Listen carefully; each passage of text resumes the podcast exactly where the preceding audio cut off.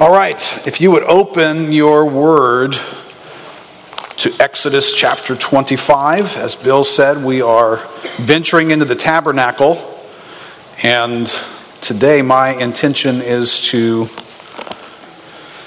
I don't know, blow the dust off of a topic that comes to life in VBS settings, and then the rest of our lives we try and remember. So, the tabernacle, what, what, what was in the tabernacle again, and what did some of those things mean? There was a bunch of really strange practices in this place. Uh, well, let's get familiar with the tabernacle. Today, I want to I want to put the value on the tabernacle that God places on what He's trying to reveal to us through the tabernacle. So this is not just going to be, huh, I finally figured out what all the furniture is about. Now we're going to do that over some time here. But let's just read the first nine verses in Exodus chapter 25. The Lord said to Moses, Speak to the people of Israel that they take from me a contribution. From every man whose heart moves him, you shall receive the contribution from me. And this is the contribution that you will receive from them gold, silver, and bronze blue and purple, scarlet yarns, and fine twined linen, goat's hair, tanned ram skins, goat skins, acacia wood, oil for the lamps, spices for the anointing oil, and for the fragrant incense, onyx stones and stones for setting for the ephod and for the breastpiece. And let them make me a sanctuary that I may dwell in their midst, exactly as I show you concerning the pattern of the tabernacle and of all its furniture, so you shall make it. Well, Father, we are reminded again whenever we look into your word, where there are so many things that you could have preserved for us, so many things you could have written down and held in a sacred place for us to learn from. But Lord, what's not said perhaps highlights all the more what is. And so today, Lord, we venture into you preserving this revelation about the tabernacle. Lord, it means something to us today. It's, it's intended to mean something to us today. So, God, give us ears to hear. Holy Spirit, lead us into the truth, penetrate our hearts. God, rescue us from wherever we've wandered this morning. God, I pray right now that we would be fully here, Lord, in this place. This is a holy meeting with you. And your word is living and it's active. It's sharper than a two edged sword. It pierces our hearts and the intentions of our lives. God, there's so much that you desire to do in this moment with us. And so, Father, we want to be fully here, available to you. Everything else put on silent mode. God, we want to listen for you and your voice in this place this morning. In Jesus' name, amen. Well, the tabernacle, when I say the, the tabernacle to you, uh, probably everybody's got some kind of concept as to well, what is that about? Right? Well, here's a, here's a, a slide. We're going to go into some detail on this tabernacle. But if you were an Israelite, you were going to be introduced to this at some point. They, they had no idea what this was. They, this was not something that had been rehearsed or had been shown to them in bits and pieces. God is showing up. He has rescued them out of Egypt, and now He's going to reveal something. And He starts, we we visited the Ten Commandments. And, and my opinion is that the Ten Commandments exist because God is going to dwell among them. So, the way in which you're going to do life is going to be informed by these commands, but the way you do life matters because God is going to be in your midst. You are going to be God's address upon the earth. And this is the tabernacle that gets created. And we'll visit some of these things later, but you can see all around the tabernacle. We'll, you know, in the future, look at this.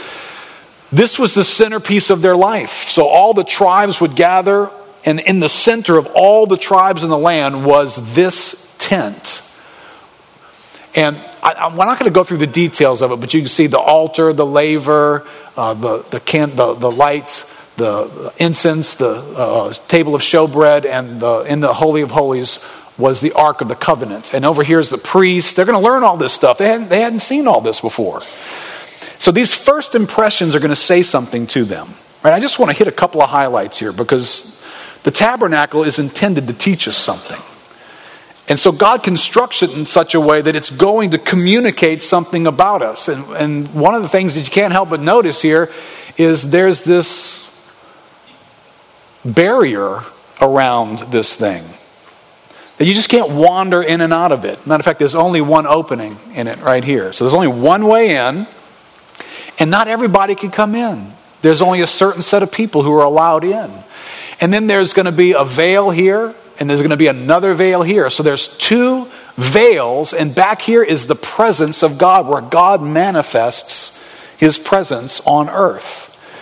But you just can't wander in and out of the presence of God here. God tells him to put up two veils that would keep even the priests from just wandering into the presence of God. Right? So there's going to be a high priest, there's going to be priests involved, he's going to be dressed a certain way, and all these stones that are here are part of that description of what they're supposed to be bringing as this offering. So there's an enormous object lesson here. Now, when we come to the tabernacle, I'm sure you're like me or anybody else. You remember it was taught in Sunday school class, you remember it was taught at VBS. But what, what relevance does it have today, right? It's, it's part of some old system, if you will that you know well that's that's gone away so we don't really need to pay that careful attention to this thing anymore because we're kind of done with this thing right? It doesn't exist anymore. Uh, maybe not. Maybe that's not exactly how we should think about the tabernacle. A.W. Pink in your notes there in his commentary on exodus he says we have now arrived at the longest most blessed but least read and understood section of this precious book of exodus. From the beginning of chapter 25 to the end of 40, accepting the important parentheses from 32 to 34, the Holy Spirit has given us a detailed description of the tabernacle, its structure, furniture, and priesthood, right? That's where we'll be going for the rest of Exodus, seeing the details of this being explained and then being built and put into practice. It is a fact worthy of our closest and fullest consideration that more space is devoted to an account of the tabernacle than to any other single subject or subject treated in Holy Writ. Its courts, its furniture, and its ritual are described with a surprising particularity of detail. Two chapters suffice for a record of God's work in creating and fitting this earth for human habitation, whereas 10 chapters are needed to tell us about the tabernacle. Truly, God's thoughts and ways are different from ours. Now, if you recognize that what, we, what we're venturing into in Exodus 25 is going to continue on into Leviticus, into the first 13 chapters of Numbers, and then get rehearsed again in Deuteronomy, if you add all those chapters up, you're 50 something easy plus chapters, all relating to this. So it's an interesting comparison. The origins of the world that we live in, two chapters. And then 50 something chapters. Remember, God handpicked the Bible. It's not like, you know, God inherited a book and he just is doing the best he can with it. He's going to write this book. He's the one who chooses to take two chapters to explain where we come from. And then he takes all this space to explain something about this element of the tabernacle. Is it something more to us than just a, a passing moment in the history of God and his people? Is it something more than that? Well, I, I think so. And the, the writer of Hebrews feels that way as well as he communicates there in your outline several passages that reference this tabernacle that's given to us in Exodus 25. Hebrews chapter 8 preceding this passage, there's been a great deal of discussion about this role of the high priest. There's this guy, the high priest. Well, where do they first learn about this high priest? Well, they've learned about it here in the tabernacle. And so he comes back and revisits this high priest, and he, and he speaks of the uniqueness of Jesus Christ being a high priest. But listen to what he says, and listen to where he draws his reference point from. If you have no idea what the tabernacle is, by the way, as I read Hebrews chapter 8, you have no idea what he's talking about. So it might be a little bit important that we understand something about this tabernacle in order to understand something of what's being said here. Chapter 8, verse 1 of Hebrews. Now, the main point in what has been said is this we have such a high priest who has taken his seat at the right hand of the throne of the majesty. Where? In the heavens. A minister in the sanctuary and in the true tabernacle, which the Lord pitched, not man. All right, so what's that got to do with this? Well, this is the tent that man pitched. Is there something wrong with man pitching it? Well, no, he did exactly what God told him to do in Exodus chapter 25. He said, Build this exactly like I'm telling you. Man pitched it. However, we're learning in this passage, there's another tabernacle. In verse 3 For every high priest is appointed to offer both gifts and sacrifices. So it's necessary that this high priest also have something to offer. Now, if he were on earth, he would not be a priest at all, since there are those who offer the gifts according to the law who serve a copy and shadow of the heavenly things. So, what is this thing that we're staring at? It's a copy and a shadow of something else. Just as Moses was warned, he was warned by God when he was about to erect the tabernacle. For see, this is quoted from Exodus 25, the encounter that he had with God. See, he says, that you make all things according to the pattern which was shown you on the mountain. So Moses is going to see something on this mountain. He's going to come back down and he's going to build this. Hebrews chapter 9, verse 11. But when Christ appeared as a high priest of the good things to come, he entered through the greater and more perfect tabernacle, not made with hands, that is to say, not of this creation and not through the blood of goats and calves, but through his own blood. He entered the holy place once for all, having obtained eternal redemption. And then a little bit later in that chapter it says, Therefore, it was necessary for the copies of the things in the heavens to be cleansed with these, speaking of these bulls and goats and the blood, but the heavenly things themselves with better sacrifices than these.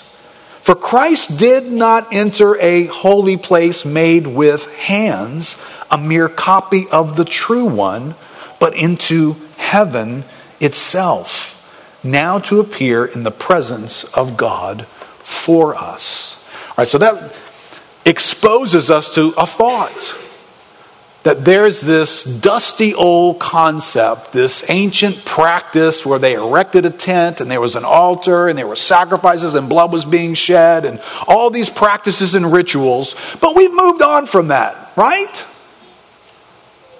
Or have we? Because apparently there's another tabernacle.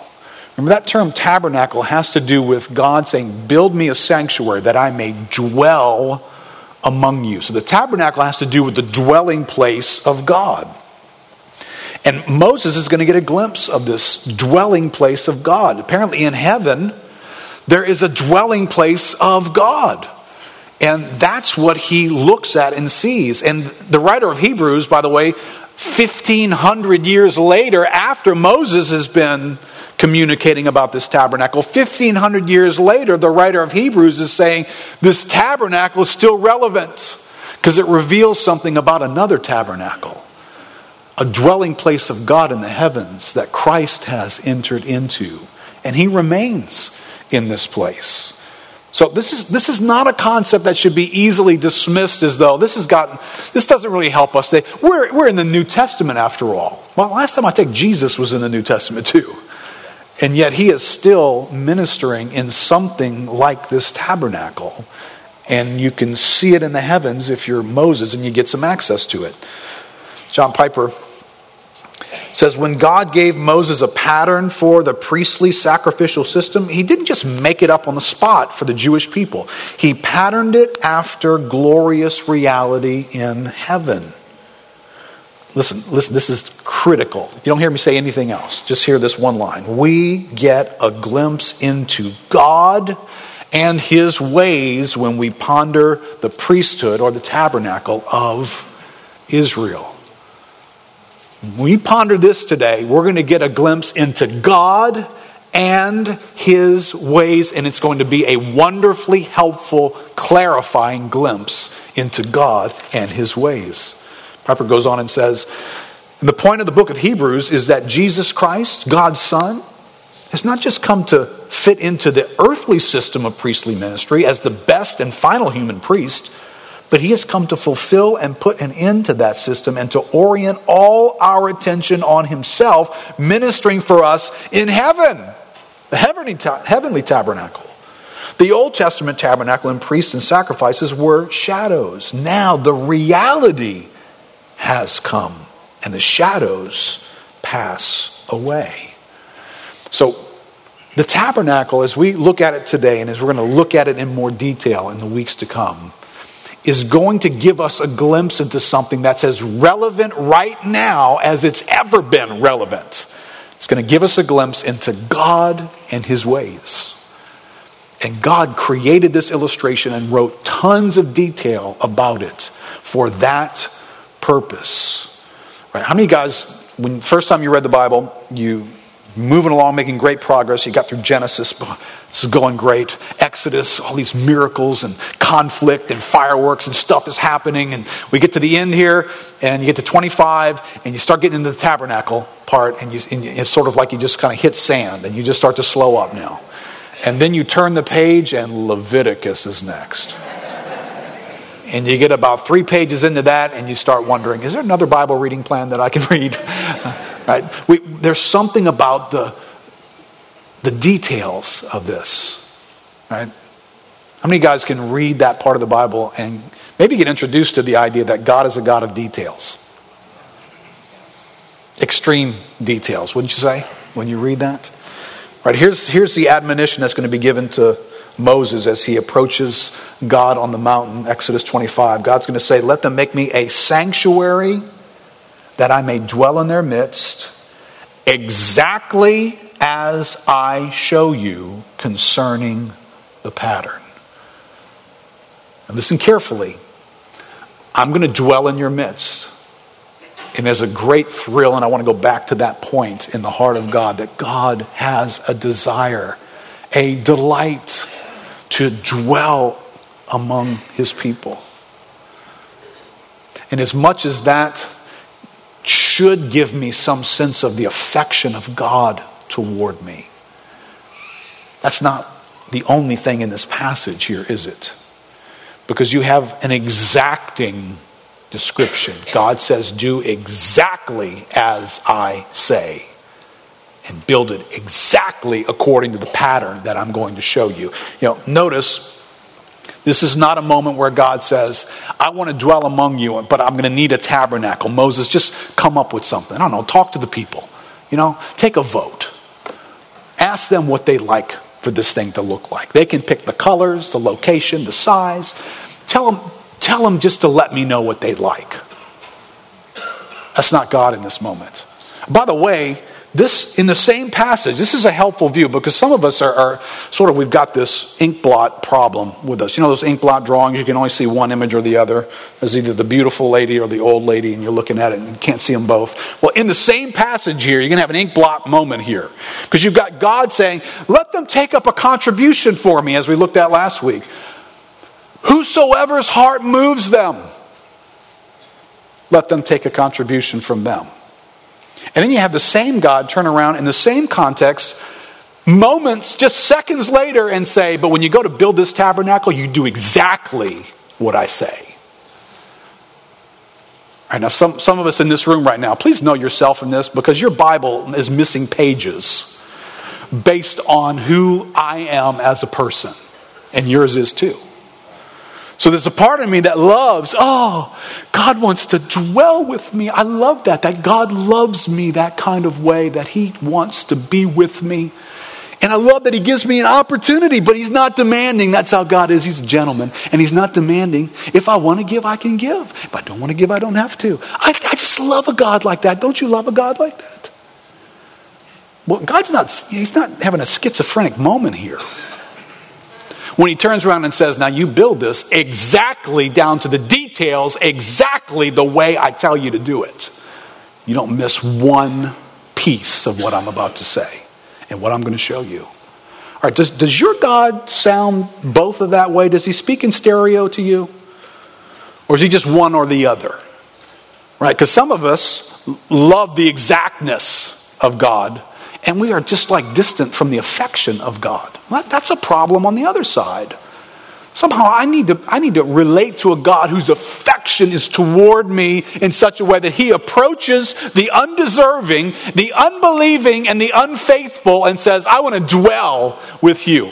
I'm going to build a place where I can be present in your life with all of its mess, with all the things you're going to do wrong, with all the ways that you're going to dishonor my name. I'm going to put my name right there in association with you. And I also need to hear from a God who wants things exactly the way he described them to be. You'll see why that's so important. Well, Moses gets I don't know what this looked like for Moses, and most commentators don't know what this looked like for Moses, but somehow Moses gets, I don't know, stick his head above the clouds in heaven, and he, and he looks, and there's this, this sort of pattern here. There's this tabernacle thing. And he's up there for a while. I don't know if he got walked around, got a tour, uh, I don't know if this just happened in his mind. I don't really know how this happened. But God showed him a pattern of something. And he learned and observed something deeply, deeply profound and informing in this moment. The human race and the nature of the created world is following a pre existing pattern. And I don't want us to miss this. So I'm going to direct our attention to the fact that God reveals a pre existing pattern to Moses. There's some stuff in heaven that God intends to manifest upon the earth. And you and I don't fully know that, but we know it's there because the Bible references it over and over and over again. Interesting insight from F.B. Meyer in his commentary on Exodus. He says, There is a profound lesson here. All our life, has been preconceived in the mind of God. And every son and daughter is called not only to see his face and live, but to behold the plan and pattern of life, which has to be reconstructed in actual living, so that we may say with our Lord. This is what Jesus himself said about what he saw in the heavens and what he did upon the earth. He said, The Son can do nothing of himself, he can only do what he sees the Father doing. For whatever he does, that the Son does in like manner. For the Father loves the Son and reveals to him all that he himself is doing. And greater deeds than these will he reveal to him, in order that you may wonder. The words I speak are those which I have seen in the presence of the Father. Where did Jesus get his ministry from? He saw it in God, and then he did whatever he saw upon the earth. Right? There's something a little bit more being said when you and I pray that familiar Our Father. Our Father who art in heaven, hallowed be thy name. Thy kingdom come, thy will be done. Where? On earth as it is in heaven. Right? What you see in this tabernacle is a heavenly reality becoming an earthly thing for us to experience. And this is true all over the place of what God has done in creating not just this tabernacle, but the world that we live in, who we are, the church as it exists. All these things exist in God before they exist in us. I think I wrote this out in your outline. How easy it is for man to lose sight of his true origin. His complete nature purpose, and design existed in the mind of God before it was brought forth in the realm of this world. This is essential to how you and I approach all of life. So, this lesson from Moses is a lesson for us, not just about this Old Testament tabernacle, but, but this is how God operates. And, and and I want to accentuate this. I, I, felt compelled to accentuate this because you and I live in an extreme age of individualism and, and independence. Man today has lost sight of any kind of a concept that he comes from God, that God is the originator of this world and all that we're about. He has a definition for our existence that already exists. Humanity should never have crossed the bridge onto some independent island saying, We will now self define. We will now say what life is about. We will determine how we will or won't practice, what we will and won't do, what our values will be, why we exist, and the purpose for our lives. You understand that in God's mind, that's not up for debate. That's never been up for debate. It is assigned by God in heaven.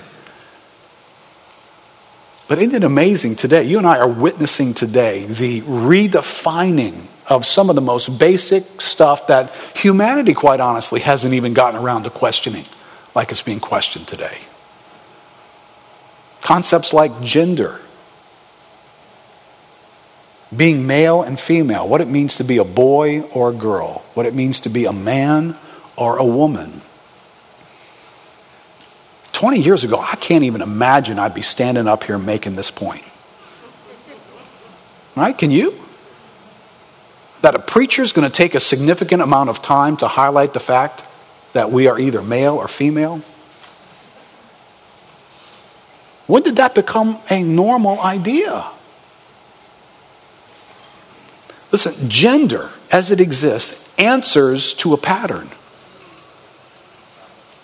It's not just the construct of, hey, you and I just make this up as we go. Now, that's what the world sounds like today in this category. The idea that, right, and you are, you are being told, I'm going to pick on stuff you're hearing today in a couple of places. Hope you're not offended by that. I'm just trying to keep it real. This is not some Old Testament meaningless thing. So, you know, we're being told today as parents that you, you, you, you probably the best thing for your child is to let them self discover whether they're a boy or a girl. I'm glad a few of us are still surprised by that, but the, the majority of people over time are, are going to welcome these ideas. Can I, can I just tell you, if I read my Bible accurately, the Bible says that gender answers to a pattern. It answers to something that existed before you and I existed. We got created with gender as part of our creation because it reflects a pattern in God that already existed in the heavens. God said, Let us make man in our image, male and female, Genesis says. So, in order for God to manifest his image, humanity needed to be in genders, male and female. So when man comes along and says, hey, you know what, I'm, I'm, I'm not accepting that, that there is an existing pattern that you and I are rejecting when we do that. Our culture is filled with a debate about marriage and what marriage is to be. Listen, listen, marriage already has a pattern. Marriage on earth answers to a marriage pattern in heaven. It already exists. This is not up for grabs. We don't get to redefine this stuff because all of creation comes from the Creator, right? So whatever He mandated was supposed to take place, that's what governs us. And so marriage. It's not a franchise that you and I can determine to do whatever we want with it. Man, even people that work for McDonald's know that. Right? When you know you don't get to paint your McDonald's. You know, I got my own McDonald's. I'm gonna paint it green. You know, you don't get to paint McDonald's green. It's going to be yellow as long as you own it because you got the rights to that McDonald's from the franchise owner. But when you and I come to marriage, the owner of marriage, the one who originated it, he created a pattern. That pattern involves certain things. It involves male and female in God's plan. It involves procreation. It involves companionship. It involves relationship that will manage the world God has governed. So there's a mission to what God created in marriage. There is a God given diversity in marriage. And, and you want to know why you have marriage problems? Because your spouse dares to be different than you. And you know what? Until you recognize that your marriage answers to a pattern that God created, you will fight that diversity. You will hate those differences. You will go to war with each other. You will tear down the other person because they dare to be different than you. And, and the biggest source of that difference is male and female. Men are one way and women are a different way, and you put them together, and all of a sudden, this whole marriage thing sounds like a bad idea. but, but it's, it's God's idea. Our, our marriages answer to God, they answer to the pattern God has created. Right? So when the Bible speaks about your marriage in Ephesians chapter 5, and Paul suddenly shifts gears and he says, Oh, but actually, I know I'm describing your marriage and this one flesh relationship between you and your spouse, but I'm actually talking about Christ and the church. Oh, really? So our marriage is a revelation of a pre existing pattern, something God had in mind in heaven. So my marriage answers to that. It doesn't answer to whatever I want to make it today. And marriage travels through all kinds of lands. It's new and exciting, and it's old and boring. And it'll be all those things in your life. It'll be full of adventure and it'll be full of tragedy. And uh, in that moment, it still answers to God's pattern. So, what are you going to do with it? What are you going to do with your marriage? You going to stick with it? You going to trade it in? Get an upgrade? Quit? Just stay, just stay morally bound to it, but, but not affectionately bound to it? Right? We saw that the generation that came before us was more likely to, two generations, I should say, before us was more likely to do that. Right? Many of us can remember parents and grandparents who just didn't have a good marriage, but they just stayed together, just stuck it out. It's just what they did. Okay, that answers to a pattern, and that doesn't look like the pattern. Doesn't look like Christ loving his church and the relationship that's there. What about good and evil? You know, good and evil answers to a pattern. Modern mistake good and evil are moral cultural constructs. So, therefore, what was evil years ago is now okay, right? Because we've changed and we've evolved and we're in a, we're in a, we understand some things differently. Those people were so primitive back then. Those ideas about evil, that, that's not evil. Uh, listen, good and evil answers to a pattern. Right, that pattern has always existed for man. When, when Adam and Eve emerge and they're put into the garden, there is a tree that they are told not to eat of, right? It's the tree of the knowledge of good and evil. It already exists. There's already a definition, a pattern from God about what is good and what is evil. Now, now don't be confused by something. Sometimes what we call good and evil that does change from culture to culture never was good or evil to start with. Right? Hair length. You know, listen, if if you are like somebody, you know, I grew up where you, you just it, you just covered your ears. For some reason, whatever God had in mind, your ears were not supposed to be exposed. And so as a kid, the first thing I wanted to fight for was long hair. You know, I'm a child of the 60s and 70s influence. So I, I wanted long hair. Well, you know, long hair, that's wrong. right? There was this sense that that's just, there's just something wrong with long hair. Uh, I'm, not sure we're actually talking about good and evil. We're talking about some element of cultural construct there. But there are concepts in God of what is good and what is evil. And that doesn't transfer differently from one culture to the next or one time zone to the next. It existed all the way back in the garden. And we answer to that, whether we realize it or not. The tabernacle is, is a place where God met with his people, where his people fellowshipped with one another and with him. Uh, the church is that place today. The church answers to a pattern. You and I don't get to reinvent the church today. We don't get to say what we'd like for it to be. We'd like to tweak it this way, change some of the concepts about it, change its message, orient worship differently. Listen, everything about the church answers to an existing pattern. And this is vitally important because you and I are living our lives out of some kind of pattern today. And God gives a pattern to his people. In your outline, I said, This is what is at the heart of whether something is sin or not. Does it follow the pattern that God ordained for it to have? How do you know whether something is sin or not? That word sin, it, it can be translated in a, in a certain sense of that word, that sin is missing the mark. So when I pick my life up and I go to use it, and I go to live it, and I go to have a certain attitude, does that miss the mark? What mark? Well, the pattern, the design, the purpose that God made it. And listen, that speaks to every aspect of our lives. The Creator had something in mind for our existence. And in that, He is still saying, You build this exactly after the pattern that I show you.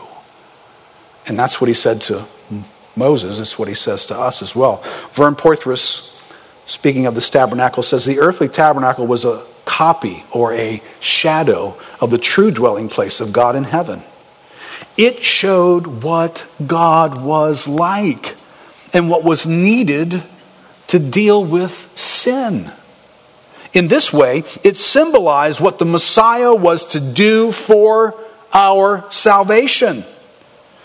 We may say it foreshadowed the Messiah and his work. Israelites had genuine communion with God when they responded to what he was saying in the tabernacle. They trusted in the Messiah without knowing all the details of how fulfillment would finally come. It's an interesting thing, right? Um, at some point, God reveals a tabernacle that has as its centerpiece the innocent dying for the guilty. That's the centerpiece. So they were taught in this moment that one day an innocent one is going to have to come and shed his blood for our forgiveness. That's what this thing taught over and over and over again.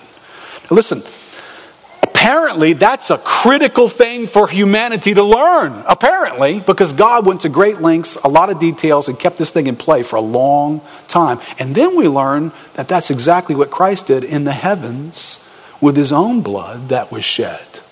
So, this matter of bloodshed, how distasteful it might be, is of critical importance.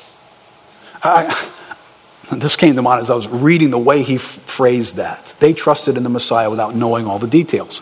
I can remember one, uh, my wife and I, when we got married, went on a honeymoon, and we had dinner one night in our honeymoon with this Jewish couple from Philadelphia.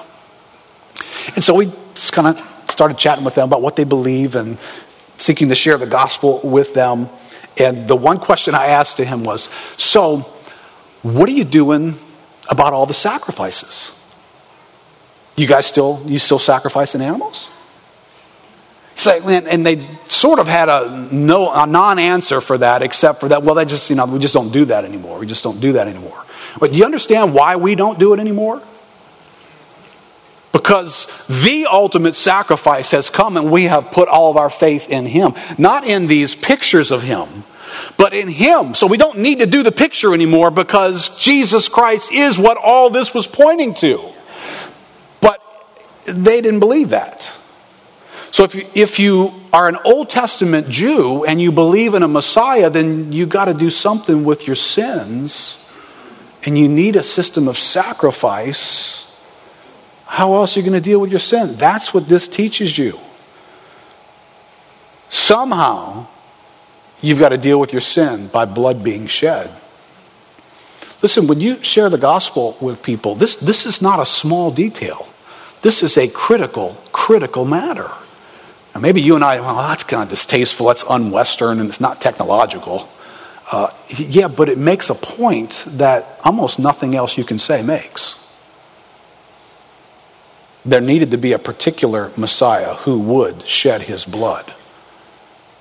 And that's the only way anybody gets reconciled to God. You do this exactly as I say you venture from exactly as I say, then you create a different means for people to approach God. John Piper again says when God gave Moses a pattern for the priestly sacrificial system, he didn't just make it up on the spot for the Jewish people, he patterned it after glorious reality in heaven. We get a glimpse into God and his ways when we ponder, I'm going to say, when we ponder the tabernacle, we come to better understand God and His ways. We come to better understand salvation because we come to better understand what God is like. How many of you know that the question of what is God like is up for interesting debate from all kinds of people? All right, so today I want to put in the ring of debating what is God like? I'd like to put the book, which became a movie, The Shack, in the ring with the tabernacle. And I'd like for them to fight it out over what is God like? Because they do not present in any shape or fashion, well, maybe a little bit. But there is not the same image of God being presented in these two places. And there's a reason why something like the shack could be so popular because there's something about it we, we would like for that to be true. Right? Listen carefully. Randy Alcorn his blog, Randy's a, a publisher and writer. He says, as of February 2017, according to Publishers Weekly, speaking of the shack, the book, right? The book, The Shack. Everybody knows what I'm talking about when I say The Shack. Raise your hand if you know what I'm talking about. I don't feel like developing this idea.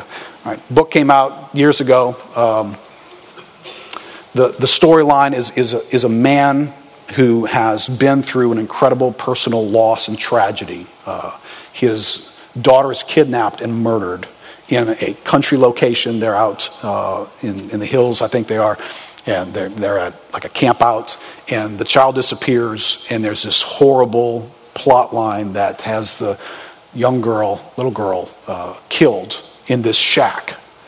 And the, the movie is about this man trying to come to grips with the pain and the suffering and the difficulty of that loss. And obviously, anybody who's been through such a tragedy would be relating to, well, where, you know, where's God in this equation? So the movie transitions from human loss and tragedy to who is God and what is he like? And the storyline of the movie has God coming to appear to him in the form of three actual people who play don't play the role. They claim to be Father, Son, and Holy Spirit. So you're going to have human beings trying to portray Father, Son, and Holy Spirit, and they're going to communicate all kinds of things. And quite a bit of what the book does and the movie does is adjust bad ideas about God.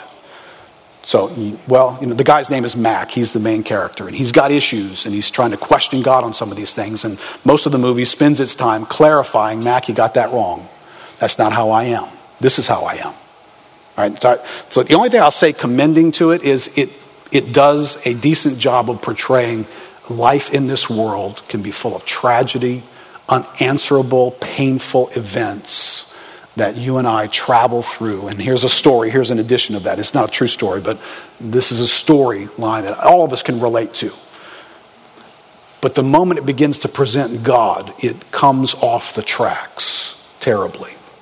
So Randy Alcorn says uh, this book has sold over 22 million copies across all formats worldwide. It's now one of the best selling Christian books in history. I, I, would, I would raise a question as to whether it's a Christian book at all. Uh, I think it's a book about humanity. It's a book about suffering. It's a book about looking for answers in life. But, but to really be a Christian book, you got to get the character of God right. right. Just make sure at least we've got some of that as a guidance. Uh, it has been translated into many other languages. when The Shack was picked up for distribution by a Christian publisher and released at a booksellers convention I attended, a huge promotional sign, visible 100 feet away, asked, What is God like? The answer, so they said, was found in The Shack. The book wasn't about theology. Right, that's the argument. Well, it's a narrative story about people just living life. It's not about theology. And he raises a question really? Well, theology is the study of God. And there is no more direct and basic theological question than the one the publisher claims the shack seeks to answer. What is God like? All right, so this book is going to is going to lay a hold of the heart of man by saying, "Doesn't life hurt for you this way?" And you're going to go, "Amen." And then it's going to provide insight and commentary on who God is and what God is like. Now, for any Christian, is I want to highlight this issue of the tabernacle.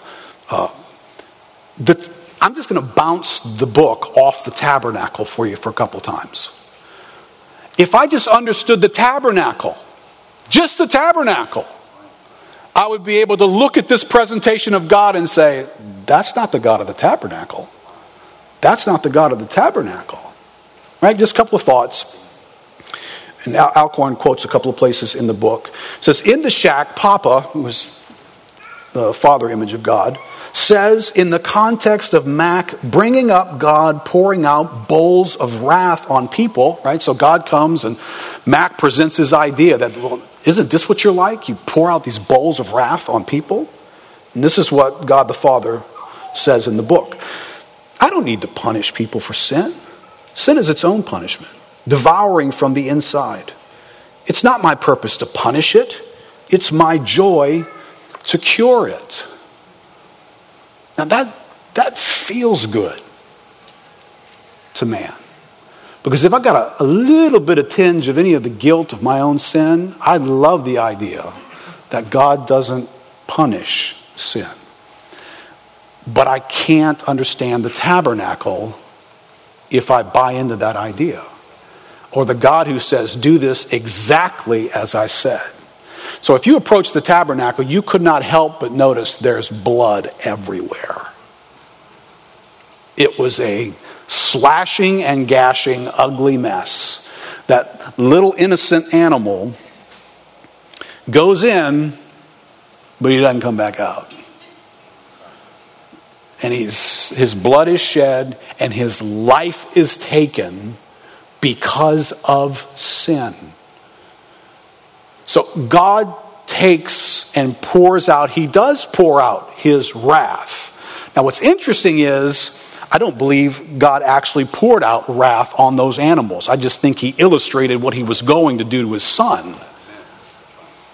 That every ounce of a righteous God responding to sin was going to put a penalty on Jesus Christ on our behalf. That's what the tabernacle taught. That's why the writer of Hebrews can say, hey, you know that, that other, that dude, that high priest, there's a greater one. And he's come. And he's shed his own blood, unlike these, who just cleansed the copy and the shadow. But the one who would come would shed his own blood. Listen, if God doesn't, quote, punish sin then the tabernacle doesn't need to exist. Just a pep talk needs to exist at Mount Sinai. Just God saying, hey, I get it. Life is really, really hard in and of itself. I mean, almost like, should God apologize for that, I guess? But there isn't a need for a tabernacle where lives are actually taken in anticipation of being penalized for sin. It's an interesting thought from Tim Challies, who reviews the, the shack. He says, I, I'd like to address one particular disturbing and underlying aspect of this book. As I read the book, I saw that from beginning to end, the shack has a quietly subversive quality to it. The author very subtly criticizes many aspects of the church and contemporary Christianity before replacing the concepts he criticizes with new ones. He criticizes seminary education. Quote, Mack struggled to keep up with Papa, to make some sense of what was happening. None of his old seminary training was helping in the least. He takes some shots at the Bible. God's voice had been reduced to paper. And even that paper had to be moderated and deciphered by the proper authorities and intellects. Peter, he takes some shots at Sunday school. Can you imagine? This, this, is, this is the anathema moment, isn't it? And so here's this conversation of God trying to answer some things for Mack, who's going through his season of suffering. And he says, This isn't Sunday school. This is a flying lesson. Right? This, is, this is real life. The church is a body, comes under attack. You're talking about the church. This is what's being said to Mack. You're talking about the church as this woman you're in love with. I'm pretty sure I haven't met her. She's not the place I go on Sundays. Oh, really? You haven't met her? I thought you married her. You haven't, you haven't met the church in the tabernacle? The place that I dwell with my people? Look, if you just studied the tabernacle, you know this can't be an accurate depiction of God. The church as individuals. Quote, for Mack, these words were like a breath of fresh air. Whew, simple. Not a bunch of exhausting work and long list of demands, and not this sitting in endless meetings staring at the backs of people's heads, people he really didn't even know, just sharing life with God. All right, this book is interesting for people because that mode is attractive. We, a lot of us, we don't want to do group spirituality. We just want our relationship with God to be private and personal. So Mack finds his way back to this shack. He feels drawn there by something that God does, apparently. And he goes back to this shack for a one on one personal encounter with God. So God is going to reveal himself to Mack in the shack by himself. And, and what's going to get criticized is all forms of relating to God with others in the picture.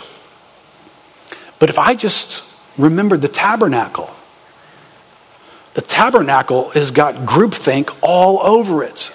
It's at the center of a group. It's not an individual thing, it's the whole people of God. And they're all told where to sit. This tribe goes here, this tribe goes here. They were oriented around this tabernacle as the people of God.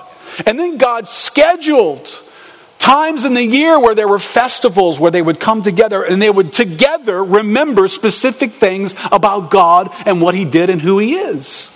God scheduled this togetherness. So we're going to go backhanding this concept that the tabernacle teaches something quite different than the shack. And this wording is really interesting from the book. Book says, "You will learn to hear my thoughts in yours," says Sarayu, the Holy Spirit. The character is supposed to be the Holy Spirit. You might see me in a piece of art or music or silence, or through people, or in creation, or in your joy and sorrow. My ability to communicate is limitless, living and transforming, and it will always be tuned to Papa's goodness and love. And you will hear and see me in the Bible in fresh ways. Well, at least got an honorable mention there. Listen, just don't look for rules and principles. Look for relationship a way of coming to be with us. Now, I'm reading that and I'm studying the tabernacle, and it's as close to throwing up as I could come. Because how interesting, the tabernacle starts with God saying, This is how I plan to be with you. Let them take from me an offering. Let them build for me a sanctuary that I may dwell among you. So the God of the tabernacle says, I want to dwell with you which is what they say. However, the writer of this book says just don't look for rules and principles. God shows up and says, hey, there's this thing called the tabernacle. Keep reading. It's got a lot of rules and a lot of principles for the next 50 something chapters of the Bible. Now, having come from a place in my own life of not having a relationship with God, at one point in my life, I didn't know God. But I, I did know some rules. I did know something about living morally, do this, don't do that. So, on the one hand, I, I get the idea that there can be rules without relationship. But something very interesting happens when you get really sloppy and crazy with this idea and you jettison rules. Because the second you stop doing this exactly as God says and you jettison all the rules, with the jettisoning of the rules, you also jettison the Savior along with it. Because it's the rules that teach every one of us that we can't save ourselves. Now, what you do with that revelation should never be, well, I'll just try harder. I'm going to keep these rules, doggone it, I'm going to try even harder. Now that I know some of the rules, you got any more rules? No, the rules open my eyes. When they're exactly as God has said, do this exactly as I'm telling you, then those rules will convince you somebody else will need to do this for me. Because I can't do it. And you will open your eyes to a Savior who comes and saves us from our sin. But if you jettison the rules, you jettison the Savior along with him, which is kind of what this presentation ends up doing. It's, it feels, it feels good though somehow in the, in the human. you know I say that I may I actually have a hard time saying that because if you read the Bible a bit it no longer feels good. Right? So having read the Bible a bit, having meditated on the tabernacle, having look at what God says here, and you say, well, let's just do away with any form of expectation on humanity. Let's just do away with that. That no longer feels good for me because I understand that it was that feeling that drove me for a Savior. And without that feeling, I just keep going my merry way because God's rules are all up for grabs. What God is like can be tweaked and turned, and you can have your version and I can have mine. So I just kind of dumb them down a little bit, adjust them to where I am, to where I'm close. I, I think I'm kind of okay. What if the Bible screams at every one of us that you're not even close? You are horribly out of bounds and you've got no hope in this world. Suddenly, the centerpiece of this tabernacle makes sense. The Day of Atonement means everything now. And the shedding of the innocent blood of the Lamb of God who would take away the sins of the world, all of a sudden, that's not negotiable anymore. And this idea that God's really not going to punish sin. Really? I, I didn't get that from here in the scriptures. Let me just chase a, a quick thought here. I don't know if I can chase this quickly. You and I live in a world where people who write books, people who make movies, people who publish articles, uh, people who design your clothes, people who cook your food in a restaurant, there's, there's all kinds of fallen people in the world that we interact with. Should you interact with any of that? Should you stay away from all of it? Right? I'm not trying to create a standard that says you should or should not see The Shack or read the book The Shack. Because most of us have read all kinds of stuff growing up that presented fallen ideas. So I don't want to spend my coin on don't go see or do go see I want to spend my coin on this. Know things like the tabernacle inside and out. So when somebody presents an idea like this flexible God who's really going to answer to man and his suffering, rather than a God who is presented in Scripture, the, the red lights on my dashboard start going off and I don't walk away. Listen, I don't know, maybe the cinematography was incredible and the acting was off the charts and the portrayal of human suffering reduced every one of us to tears. And, and I don't say that's not a bad thing. That's probably a good thing that I got in touch with all kinds of those elements. But when you walk away from that movie as a Christian, can, can you make sure you don't walk away and go, oh, that, was, that movie was great? Can you install a giant asterisk on whatever you would say about something like that? Anything like that? It, it grossly misrepresents God as do all kinds of things in this world. But when you and I just say, hey, that was great, and, you know, I'm, I'm called to speak on behalf of the kingdom of God with my life. I post something, of course, I don't post anything, but if you post something on a social media setting, just remember you, you're, people can interpret that. This movie is as much about presenting who God is as it is a presentation of what human suffering is like. And so maybe you identify with the human suffering element. I think you should. It sounds like a tragic story that would, would rip up any of us to try and heal from that. But when God comes on the scene, is, is he the God in Scripture? And, and maybe what man does with God is turn him into something that looks compassionate. Because this version of God is going to look compassionate believe the character cries at some point over this man's suffering. I can think of no greater moment of compassion when the son sits on the cross and says, Father,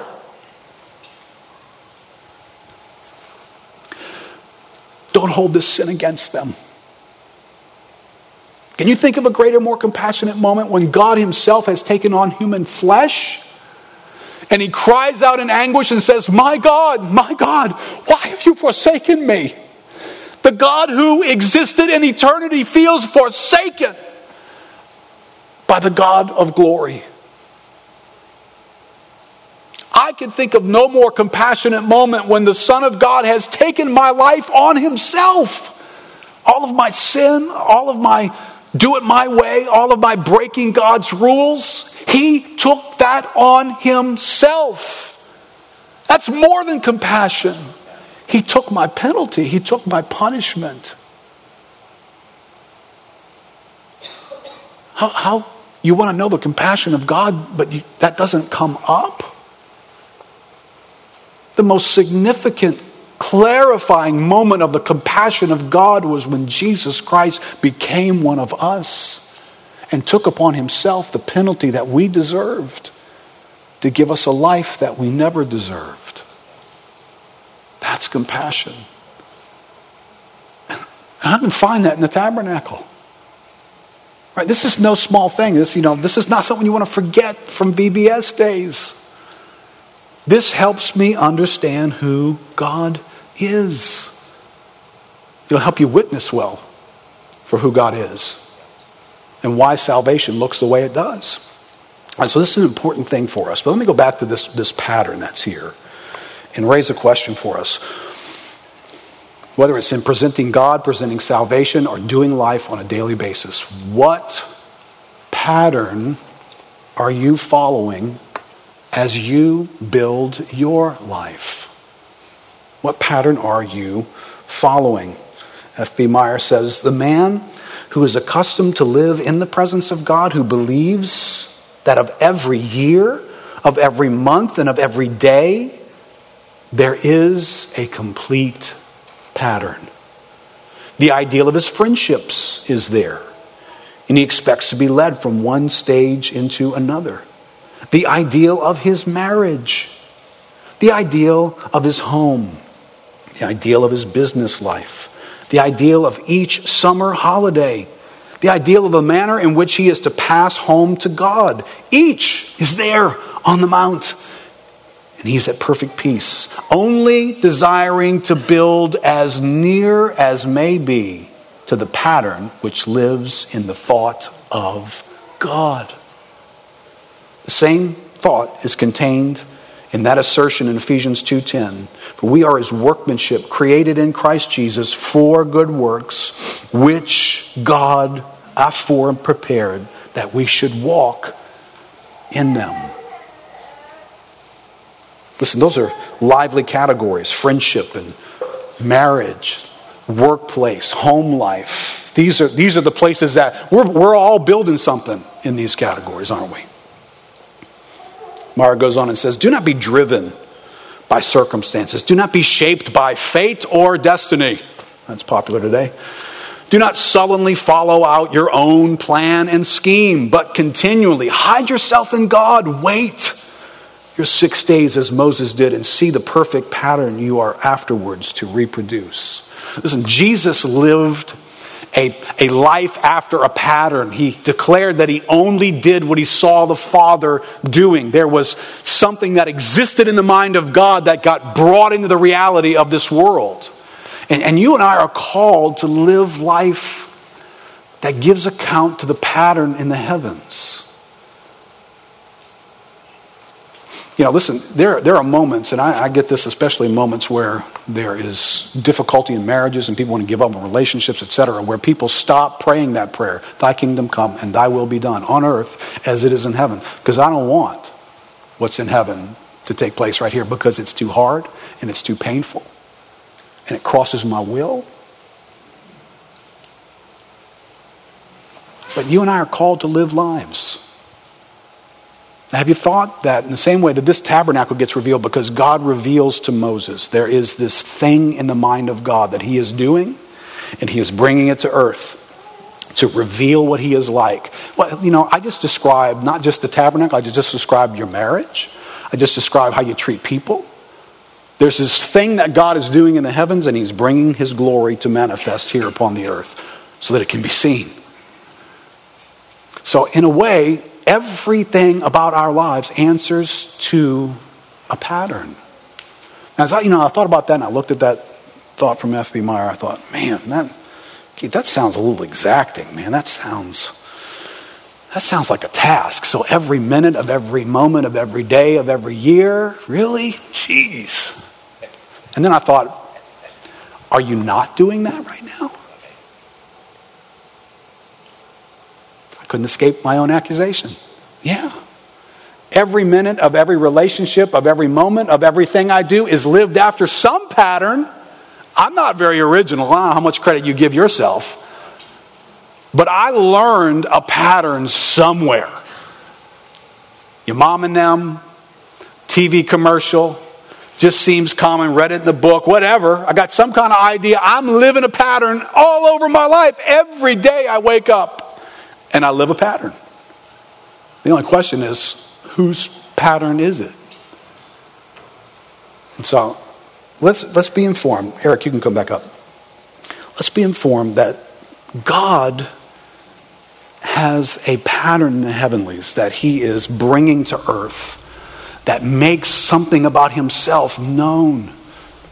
And, and, maybe none of us, matter of fact, none of us are called to go and work with metal or sew some of these things together and craftily work the wood so that we can build these things. We don't, we're not going to leave here today and go build a tabernacle so that the heavenly reality can become an earthly reality, right? That, that's not what we're called to do. But we are called to build some things that represent the pattern of God that are going to reveal what God is like in our lives. So let me, let me ask you two questions in closing today. The tabernacle, as we're going to learn in the weeks to come, is about meeting with God. It is about dwelling with God. It is about a relationship with God. Now, my question for you, because I think most of us, if you're here today, obviously you're, you're in the God business in your heart. You've, you've come here because you, you want something of God to be happening in your life. My question what pattern are you following in how you relate to God? Are you, are you here today following the good person pattern? That's the only pattern I knew of. The good person pattern? You know, relating to God's about being a good person. So I get up every day and just try to be the best person that I can. And that makes sense, right? God's pretty moral sounding guy. He's, he wants certain things from life.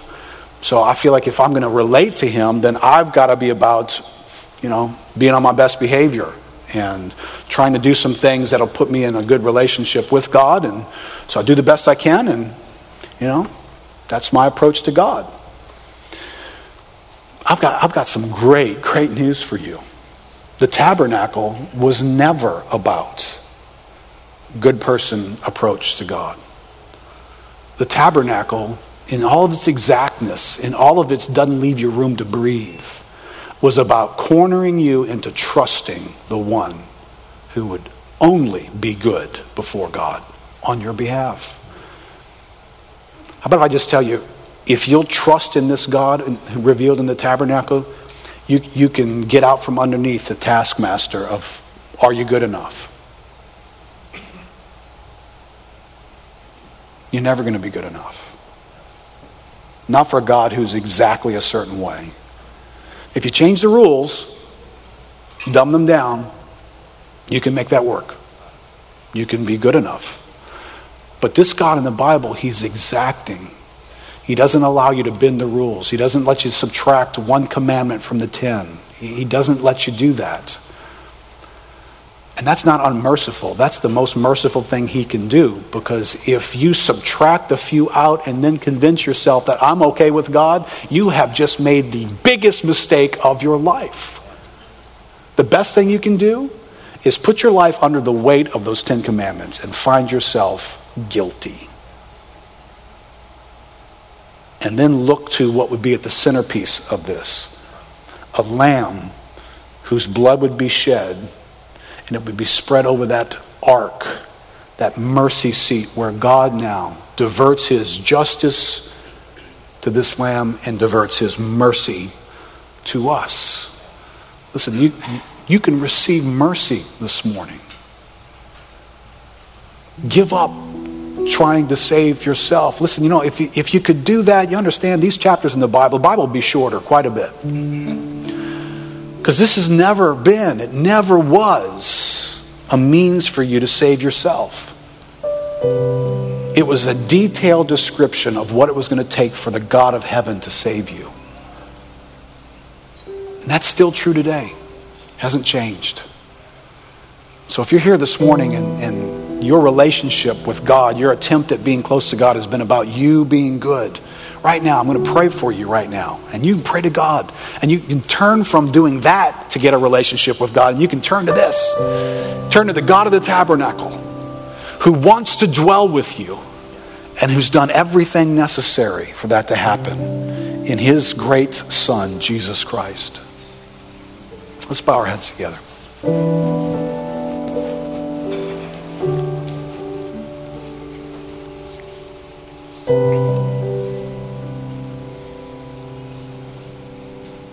Father, I can remember knowing something about you. Even knowing about Jesus Christ and the cross and the resurrection, a lot of those details. But on a daily basis, my attempt at relating to you was based on me being a good person, or at least avoiding being a bad one. And I didn't do a great job. And then one day I picked up a Bible read in it Lord, had I read far enough back, I would have come across a, a living illustration that you created for your people, a tabernacle that you gave to them because you wanted to be restored, you wanted to dwell in them. And at the center of that tabernacle was the shedding of the blood of an innocent one. That one was your son who would one day come and would take away the barrier of sin. As we sang earlier in this service, the veil was torn. Well, those veils that you put in place to communicate to people that there is a separation, a barrier. One day and only one day, God, that barrier was torn. Was torn when your son shed his blood on our behalf so that we could be restored to you.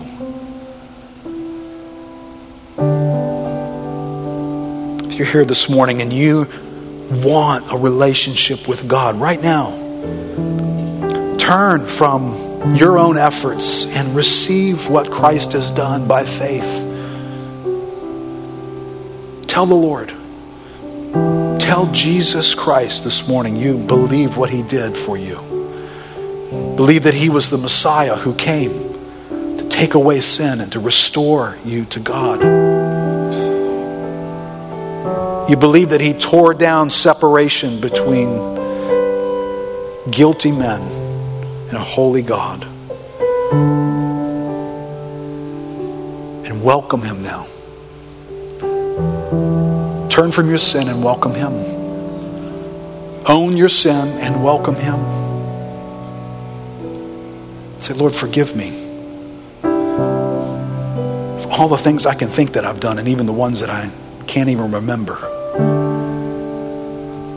All the ways I'm guilty, God, cleanse me this morning. Heal me from my past. I turn to you and I put my faith and my hope in you, Jesus Christ, God's own Son. And I will follow you from this day forward. Give, give life to me now. Give me the life that was lost by my sin. God, give it to me now. And lead me that I may know you all the more.